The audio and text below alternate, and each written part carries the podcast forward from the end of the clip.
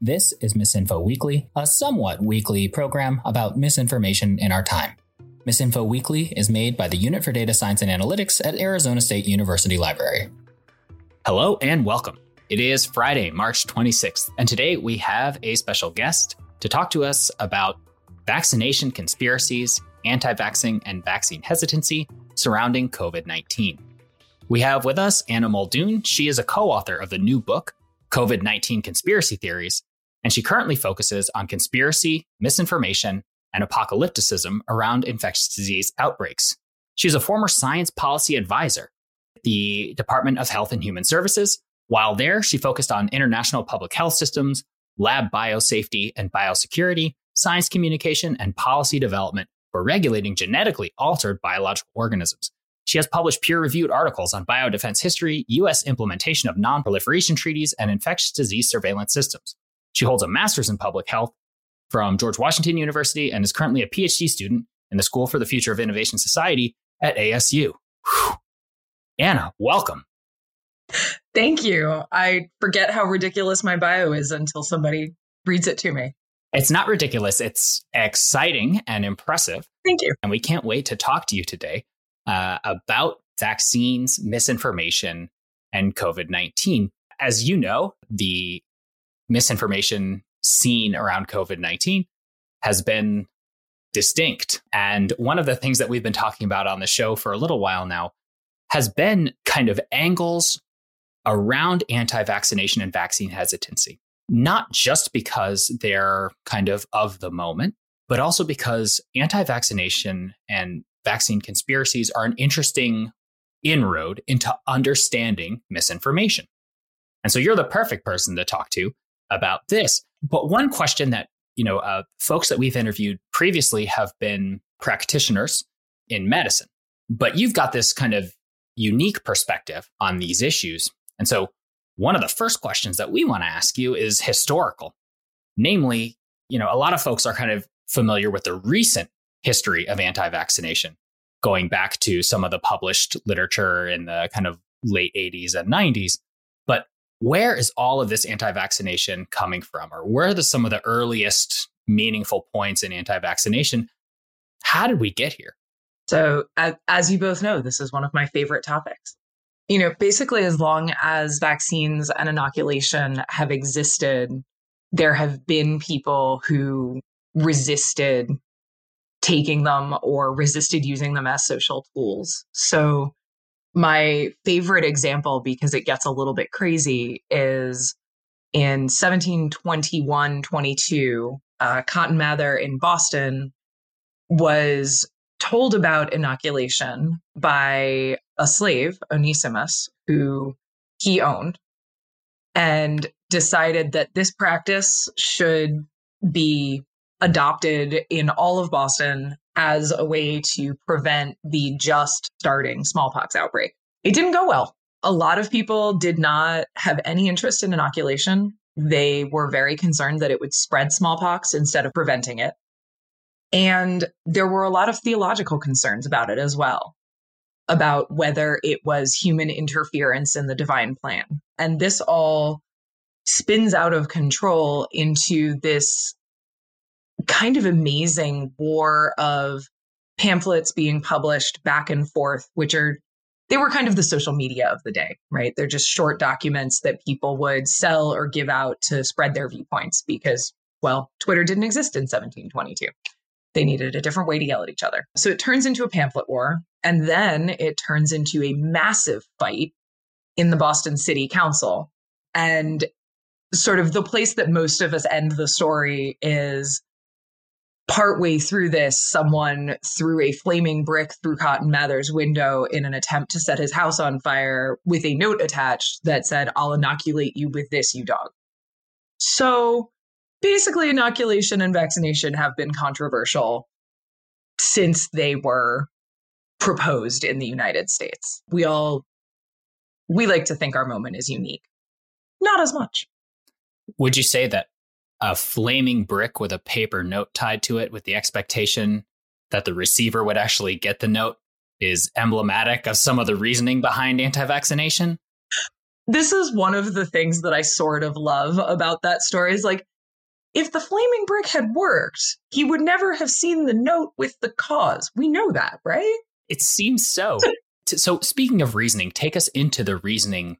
So, you mentioned some theological concerns, some concerns that it would spread everywhere, and that it that it escalated to to the city level.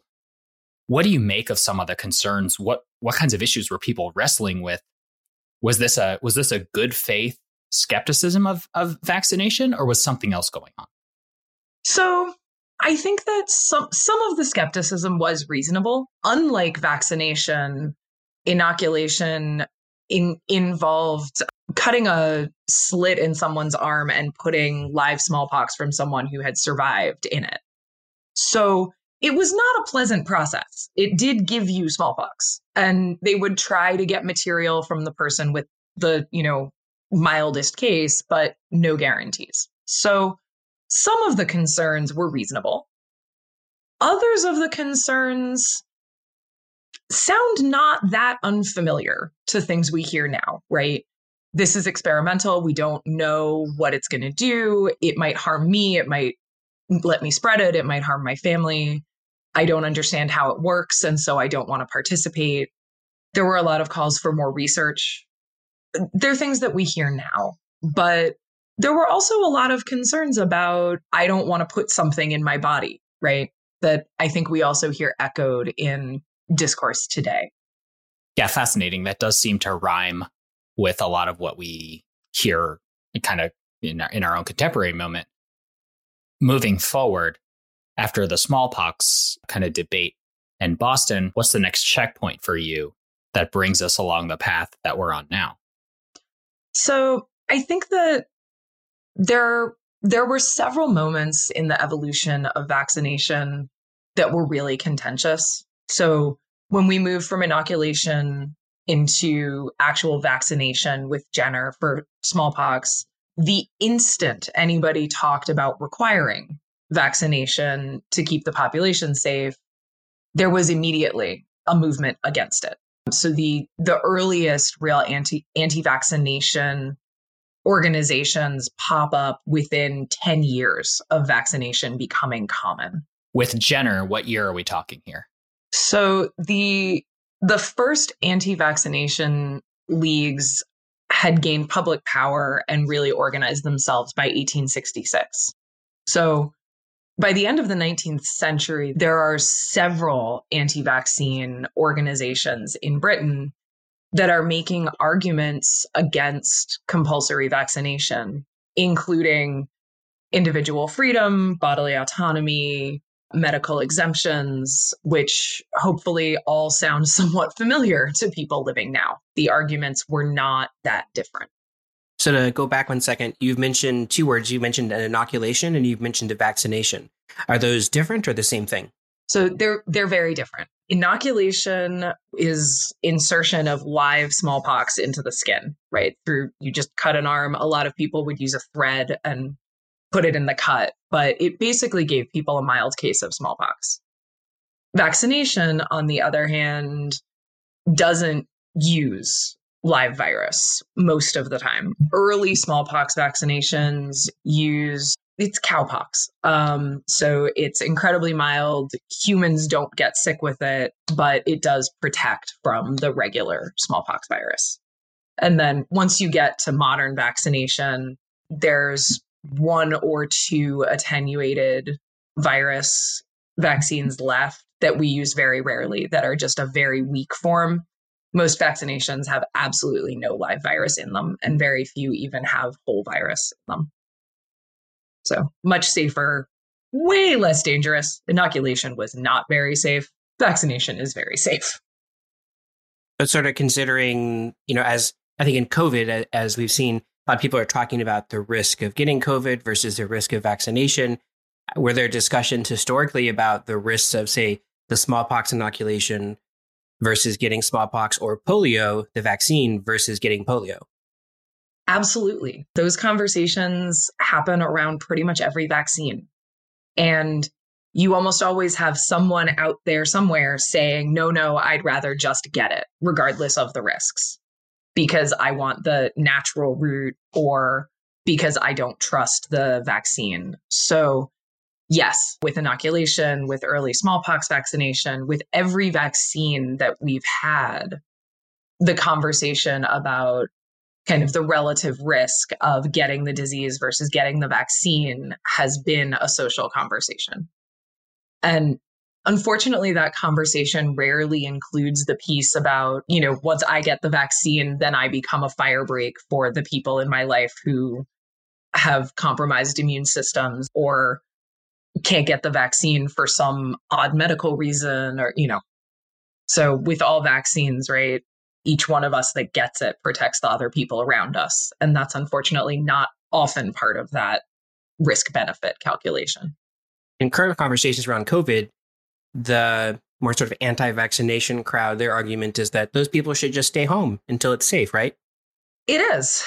Unfortunately, for some of those people, that would mean basically staying home forever. For people with severely compromised immune systems, all of us being vaccinated is kind of the only way that they ever get to be out again. And since I love some of those people, I think it's worth it.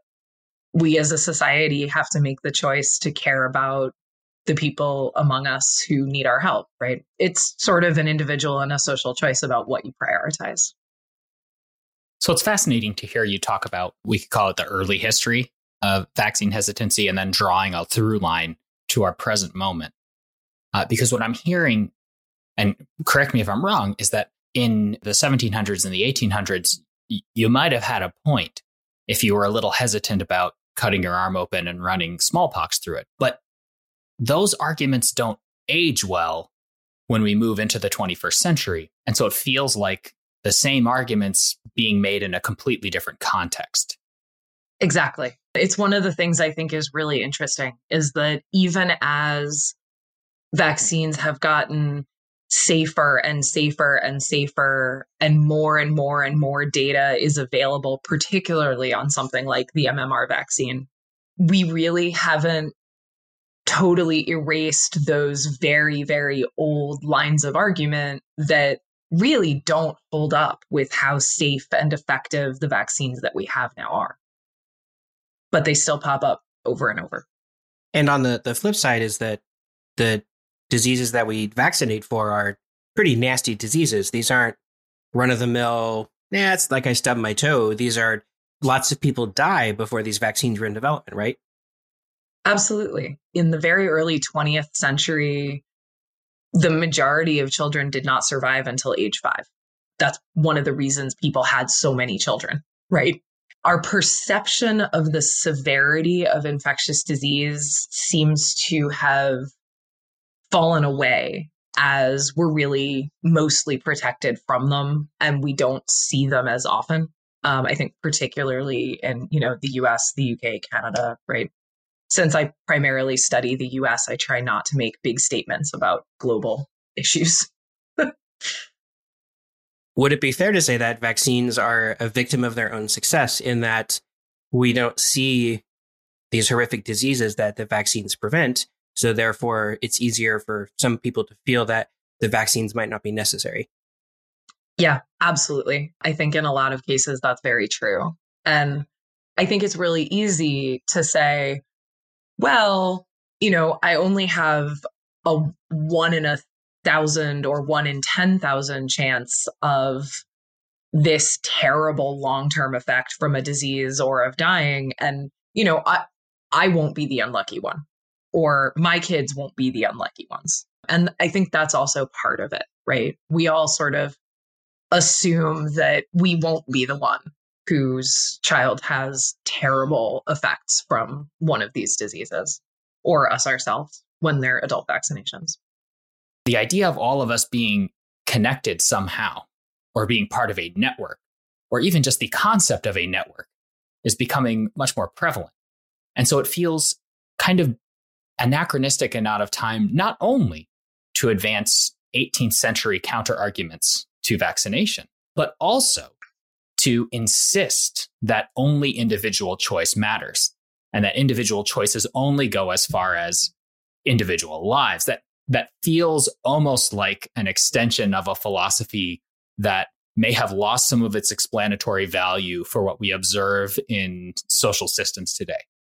Yeah, absolutely. One of the things that I find fascinating about my historical infectious disease work is the ways in which it's very clear that despite some of the political philosophies of the 18th and 19th centuries really pushing towards individualism, there was also kind of an instinctive social understanding that infectious disease was a social issue, right? That there was no real way to like protect only yourself. You had to get the disease out of the space and out of the community if you wanted to actually protect yourself. And so, kind of community action was almost a baseline. Now, look, not always good community action. Some of the some of the responses to infectious disease outbreaks have been really awful, but still community response and the idea that you know individual lives matter and individual choices matter but so does the social body and that there is a good larger than the individual good. And I, I think, I hope that we are kind of rediscovering now in the 21st century that concept of the larger social good inside the social network and the need for, you know, coordinated social action to protect ourselves from things like disease and climate change and, you know, all the bad stuff. Uh, that's very interesting. I, like, so your your historical perspective seems to indicate that it's almost like this hyper individualistic approach to vaccination that we're hearing today is is kind of a caricature of some of the some of the earlier kind of political visions uh, in the time contemporaneous to what your research indicates. So that, that's that's interesting to me that that that's present and that people really do feel uh, in the rhetoric of a lot of things that that we've observed they feel like this is their fundamental right as an American that goes back, that traces its lineage back to hundreds of years ago. And they feel like it's their individual liberty that they're expressing through their resistance to vaccination or to wearing a mask is part of the Constitution, is part of this important 18th century document. Yeah, I I I like the idea of kind of a caricature of older ideas. I mean, I I still, you know, of course, I, I work on conspiracy. So I spend a lot of my time existing in kind of strange cognitive dissonance. But I find it fascinating to hear all of these arguments about what the founders would have thought about individual liberty around vaccination when, you know, George Washington is the guy that made smallpox vaccination mandatory for the Revolutionary Army because too many people were getting sick and they couldn't fight. Sorry, inoculation back in back then. But he basically said, "Yeah, uh, everyone's getting smallpox, and we're going to lose this war and not make a country if we do not actually just start vaccinating everybody." So it, this idea that they would not have agreed with things like compulsory vaccination is surprising, but also really kind of an ahistorical way of looking at their own statements and actions, and then also at like early Supreme Court cases that uphold the the greater good over individual liberty during infectious disease outbreaks. So it's it's a reconstruction basically, and one that is mm, not totally accurate. So I see a new ad campaign with you know, COVID vaccination. Washington did it with smallpox. You can do it with COVID, right? I like it. right. Um, I mean, I have no objections to mobil- mobilizing patriotism to get people to get vaccinated if that line will work. I'm a bit of a pragmatist on some of these things. In thinking about these theories, this misinformation around historical perceptions, why do you think that these incorrect perceptions, you know, where they're saying the founding fathers, you know, they would be against vaccination, but we have historical evidence that that's totally not correct. Why do you think that misinformation is allowed to survive and prosper? uh, really good question. Um, I, you know, I think that there are so many ways where we reconstruct history around what we want it to say, right? And we we've all seen this in bad high school textbooks that make the history of our country cleaner and nicer than it ever was. But I think that humans might be kind of terrible at actually identifying what we're freaked out about in the moment. And so people mobilize other forms of evidence and other forms of argument to justify what they're feeling or thinking or worried about when they can't quite articulate what the actual thing is. And I, I think some of that is going on around the anti vax movement. People who describe misinformation and conspiracy resort to the language of mental illness to describe the motivations for why someone would believe a conspiracy or or subscribe to misinformation. And if somebody is really committed to a conspiracy or misinformation, the word that comes out is crazy. These people are crazy or they've lost their minds or all these ways of of really obfuscating the mechanic that you're talking about. That human beings have this thing that they do where they marshal other forms of evidence to explain explanatory value is something that you can't ignore when you're thinking about misinformation. And so I, I like this point that you've made because it helps humanize people who are oftentimes right it's very easy to dehumanize them it's very easy to be angry but resorting to just the same tropes of mental illness feels like it's not helping the conversation either. Oh yeah. I am definitely the person who like sighs at cnn every time someone says the conspiracists are crazy because i think it doesn't one, it doesn't move the conversation forward, but I think the dehumanizing point is a really important one that the ways that we talk about each other, and in my case, about my subjects of study, really matters, right? The words we use really matter. And so I take both the narratives that I study, these conspiracy stories, and the humans that are creating them seriously as humans, right? I don't think that they're crazy. I think sometimes sometimes they're being misled, sometimes they're feeling desperate, sometimes they're very scared, and honestly, sometimes it's just a really good story that you want to pass on because it is the craziest big fish story you've ever heard. A couple of my friends from home definitely retell conspiracy stories because they're like, all right, we love big fish stories. This is better than anyone we've ever come up with. But who knows if the friends they're telling them to end up believing them as reality, right? Yeah, but they have some entertainment value. Oh, yeah. Particularly the kind of more out there ones, right? Aliens living in the center of the earth, running the government through a variety of institutions are particularly the ones that go into a lot of detail describing the aliens. I totally understand why people find them entertaining, even if they don't actually believe them. Yeah. And, and I think one way to humanize anyone who's on the receiving end of misinformation is to ask what the value of that misinformation is to that person. And sometimes that value can be explanatory, and sometimes that value can be entertainment. Yeah. And I think, I mean, one of the things that's really fascinating about urban legends is that they're morality tales a lot of the time, right? They work a lot like fairy tales. Not always, but a lot of the time. And they're basically explaining good behavior and the consequences of bad behavior. One of my favorite takes on 80s uh, slasher films is this idea that there's this tacit morality yes! to 80s slasher films because it's teenagers behaving badly and they're going to be punished by some kind of aberration. Sorry, slight detour. We warned you that this might happen. We're going back on track now. Yeah. I love detours.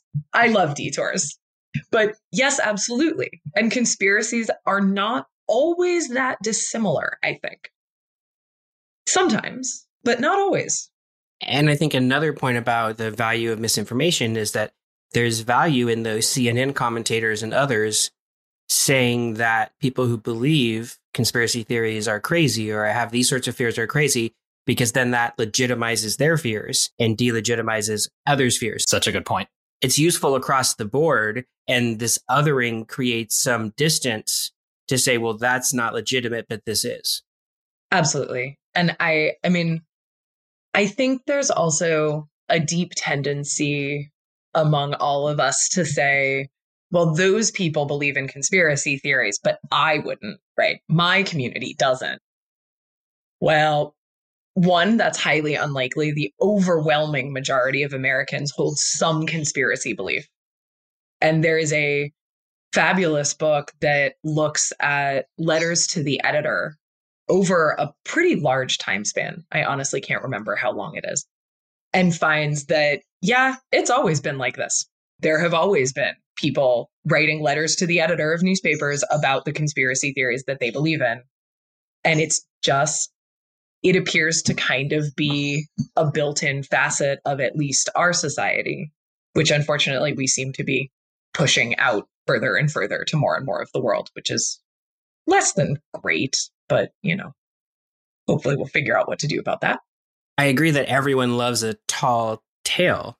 I mean, I, I grew up in northern Kentucky, you know, the, the home of tall tales, so maybe. But do you think that there's a difference between the circulation of a conspiracy theory and the belief? Like, can we separate those two things out? Because as someone might circulate a conspiracy theory for entertainment value, but not necessarily believe it, but then might that lead someone to believe it? Yeah. I don't think I have a great answer. It's one that I think about and have been trying to figure out a good way to think through and and to study. But I think that we have a fair amount of evidence that some of the people circulating conspiracy theories don't believe them or believe a piece, but not all of it, or are circulating them for entertainment. So I, I, do think there is sometimes a difference between people who are marginally interested in an idea and people who hold it deeply, right? And both can transmit the idea without having the same levels of belief, if that makes sense. It does. And in the past, we've talked about other conspiracy theories, like some of the QAnon conspiracy theories around, say, Wayfair, for example. And we've often talked about there are gaps in the conspiracy theories that are kind of entry points. So, like, let you fill in. So it's not like you don't have to believe the whole thing, but there's a gap in here that you can fill in that resonates with your beliefs, your fears, your concerns, and that becomes your entry point. And then you sort of then start to get caught up in this conspiracy theory community, which then sort of turns into this this process of bringing you in. Is is that is that a possibility? Do you think? Oh yeah. Uh, some of the people I know are looking at the way that people get pulled into conspiracy a lot like a radicalization process. It starts as like light conversation, someone sort of thinking something, and over time, they get pulled deeper and deeper and deeper in. And particularly with something like QAnon, that is this unbelievably complex, deeply coded super conspiracy of super conspiracies. I think that there's there's very clearly a process of people getting sucked in. The good news is I think that that means that if you can catch your family and friends early in starting to think these things or use the language, sometimes you can pull them back before they get all the way sucked in. Yeah, because right after the Capitol occupation on January 6th, there are a whole bunch of stories in the news, and they're talking about this deprogramming. How do we think of ISIS, for example, as a, a potential, like how people enter ISIS, people exited ISIS? What are those processes? And can we use that as a similar sort of QAnon, but they often describe it a bit like, you know, the white van that comes up and picks someone and take them away to deprogram them, more like a deprogramming. Yeah, I get a little itchy when it starts to sound like we're going to like kidnap people and force them to believe something else. Although I understand the impulse having some people in my life that do believe in QAnon. Trust me, I get it, but also, you know, kidnapping is bad. So I I think that the moment after January 6th was really interesting because a lot of QAnon people did lose faith. And a lot of them could be kind of peeled away by family, by friends, sometimes on social media, right? By people who had left QAnon. But in other cases, they moved deeper and deeper in. And as QAnon was deplatformed from you know mainstream social media and moved into more closed spaces it has uh it has gotten more radical and also has become really those channels are full of people recruiting for much more concerning groups like white supremacists who I'd rather didn't get more members. Yeah, one of the kind of deplatformed QAnon theories that I had seen was that former President Trump and current President Biden had exchanged faces and they were living a kind of presidential version of the film Face Off, where President Trump was actually in power wearing President Biden's face. Oh yeah. There there is a book that more and more of us just keep talking about constantly to the point I think everyone's getting annoyed at us called When Prophecy Fails. And I think that it might be a book that everyone needs to read right now if they're interested in what's going on with things like QAnon because it it discusses what happens when prophecy does not come to pass. And we're seeing everything in that book happening with QAnon. Can you give an example? Sure. So, one of the options is to just move the goalposts, right? Well, the apocalypse wasn't today. Maybe it's going to be next year, right? Interestingly, we saw this with the Millerites, right? One of the first big apocalyptic movements in the US. The first date Miller predicted passed, nothing happened. And so they pushed it back a year. So the great disappointment is actually a, almost a year after when he originally predicted the second coming. This is really common. And you've seen it with QAnon, right? So, you know, Trump was supposed to win the election and then it wasn't going to get certified and then they were going to take back the capital and then it was going to be March 20th. There's another date now that I actually don't remember what the new one is. It's now changing often enough that I have lost track because QAnon is not my main object of study, thankfully. So, you know, that kind of ever adjusting goal when the major thing is going to happen is really common a lot of people losing faith and walking away while others really dig in is another really well known response to failed prophecy. So there's a reason none of us will shut up about this book for the past couple of months. So let me briefly ask a question. We've mentioned misinformation, disinformation, conspiracy theory, and now prophecy. Are these different? Are these the same thing? Is there light between them? Are they all enmeshed and so connected that we can't pull them apart? Is this the part where we get to disagree with each other on air? Because I think that would be entertaining. This is where we fight to the death and then whoever is living wins. right. So, Sean and I have had some conversations about separating out mis and disinformation and like whether and how important the separation is. In my own work, I use disinformation for kind of intentionally spread bad information that has a goal, misinformation for confusion, like lack of intent to mislead, but wait, what is going on?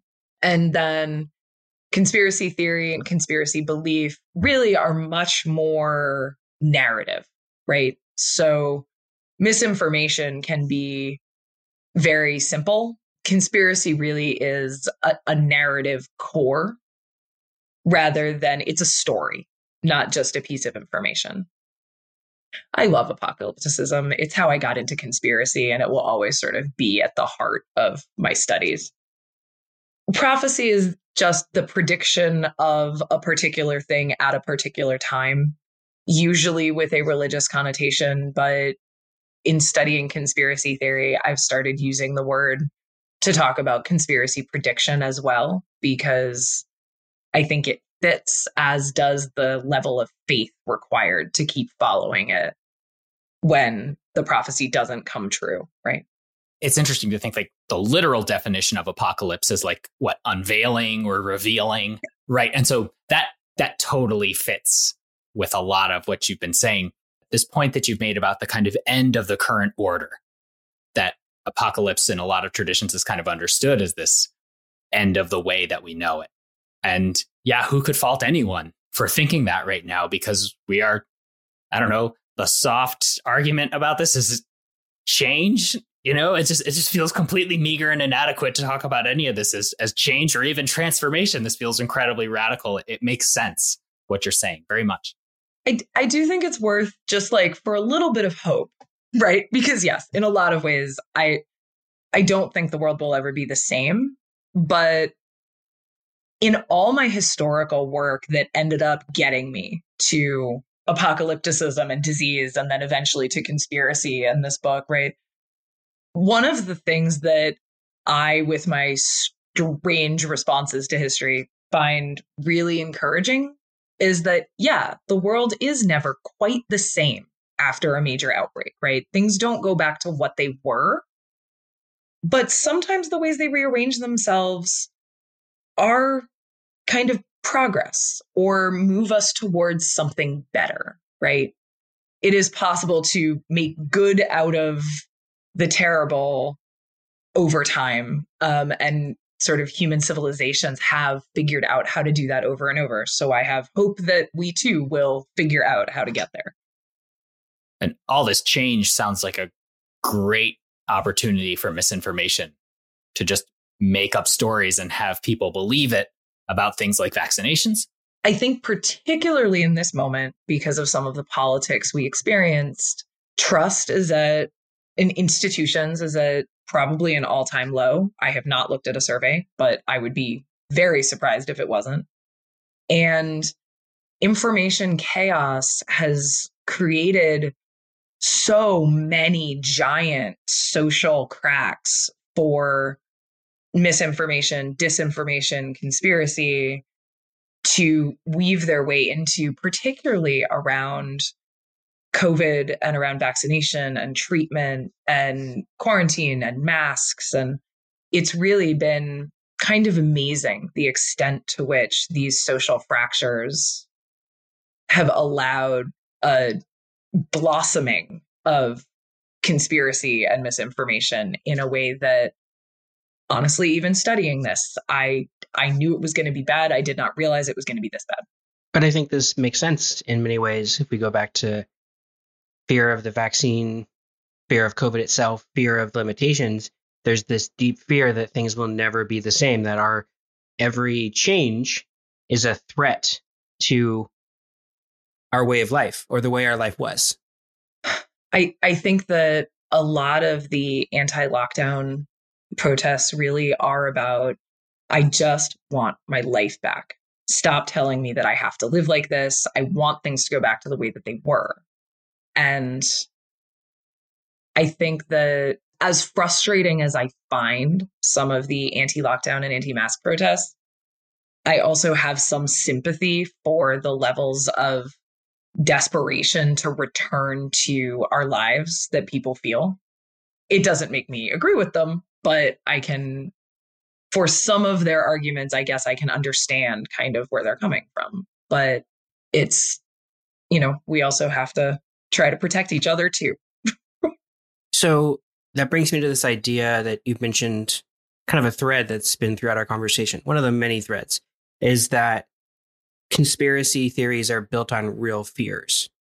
And for example, there are certain populations in the US, especially African American populations, that might specifically for the vaccine be afraid because in the past, they've had some, I don't think poor experiences cuts it. They've been abused, tormented by the medical establishment, by the political establishment. So their vaccine hesitancy, which is different, of course, than anti vaccination, might make sense, right? Absolutely. In these conversations, I've discovered that apparently most most people know about Tuskegee, which is really good, but it's pretty rare that people know about sort of the lo- the long and really dark history of the US medical system with black communities. A lot of the a lot of the conspiracy theories that have been circulating in black communities around the vaccine in particular, and a lot of the misinformation, relate to fears of experimentation, of targeting by the government, of targeting by medical systems, and also quite frequently a, well, there's barely any medical system in neighborhood, city, town. Why are they here with the vaccine now? Right. And that I I think that those are things that we're going to have to fix long term as a society because they don't they don't seem unreasonable as foundation points for um, concern, for misinformation, for conspiracy.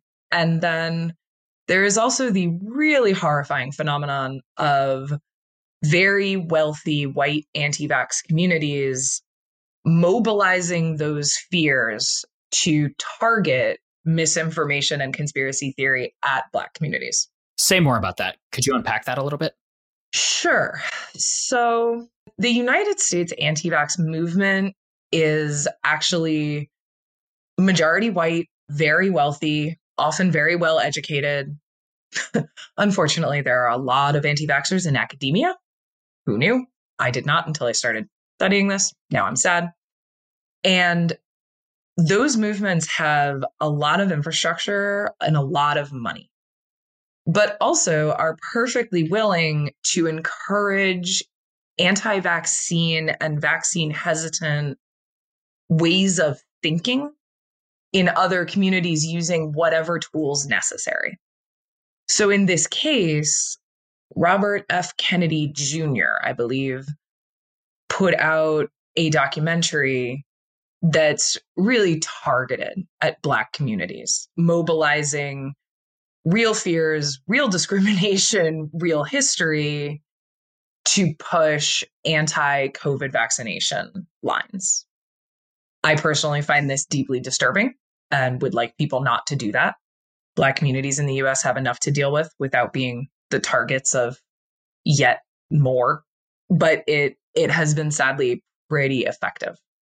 Now, the good news is that some vaccine hesitancy, we have kind of a long-standing set of toolkits to deal with, but unfortunately, they're really human, right? So getting community leaders and organizations and churches and musicians and you know the grandmother that knows everyone in the neighborhood involved in promoting vaccination actually counters that kind of campaign really well. But of course it's human to human so it's a little bit slower than pushing out documentary with a lot of bad info in it on social media. The center for countering digital hate calls john f. Kennedy jr one of the disinformation dozen stating that he's one of the primary sort of points of contact that are the vast majority of anti-vax messages that are circulated in social media come from like his account and they claim that he's part of the so-called anti-vax industry. That is correct. There really is basically an anti-vaccine industry. And it's it's unfortunate that they have so much money and influence that they can push anti-covid messages as well as kind of more traditional anti-vaccine messages but yeah there's there is an entire infrastructure and industry and set of conferences you know websites publications social media accounts youtube channels but also in-person conferences all over the world run by the anti-vax movement. It does feel like that that anti-vaxxers are kind of obsessed with cleanliness and purity. Oh yes. And that is a completely different motivation uh, from say we don't trust vaccines because the establishments that have that are the purveyors of the vaccines at the moment have a really uneven history. Those feel like totally different motivations. You're making me think of the, you know, the the organic whole food, like the organic clean food movement that's part of QAnon. That when you tell most people, like shocks the hell out of them. Like they don't understand why the quote unquote QAnon shaman why would only eat like organic food but that's part of the whole anti-vaccine movement that intersected with like oftentimes you have multiple conspiracy theories and multiple communities coming together at these points and covid was an excellent example of that right that that's a really good way to ask it I mean, i we can also be fancy and use convergence. Well, you can say convergence.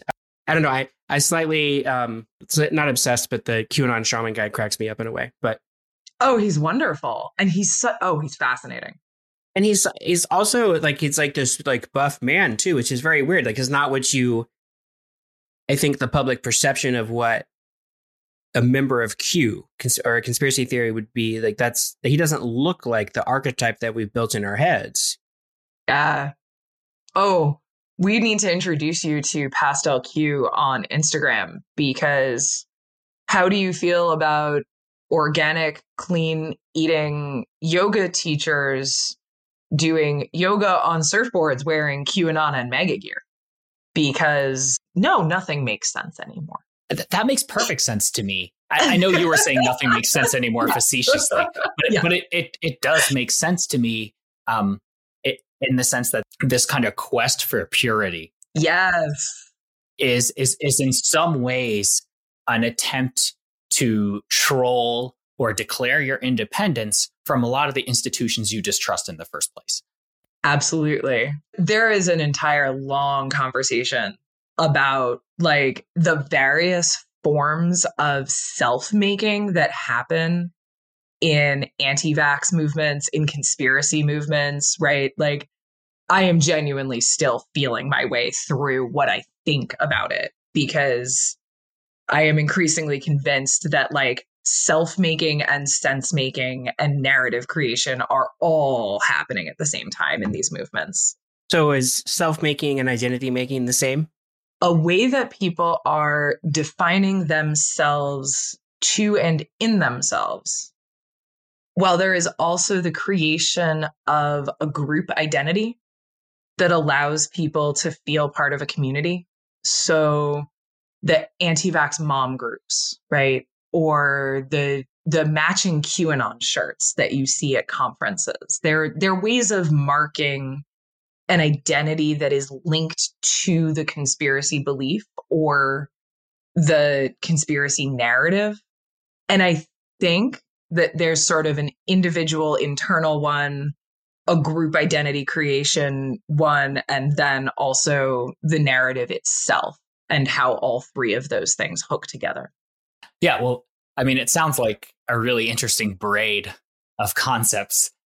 You know, I'm just struck by just how interesting this entire trajectory is that you've traced from the historical roots to some of the religious and apocalyptic resonances to some of the political expediency all of these things are part of anti-vaccination and then even some you know very uh, kind of good faith skepticism that has been part of it making this not as simple an issue as just saying you know all of these oat milk drinkers on Instagram who don't want to get a vaccination have just lost their minds, right? That's probably the laziest and least helpful way of of reading this.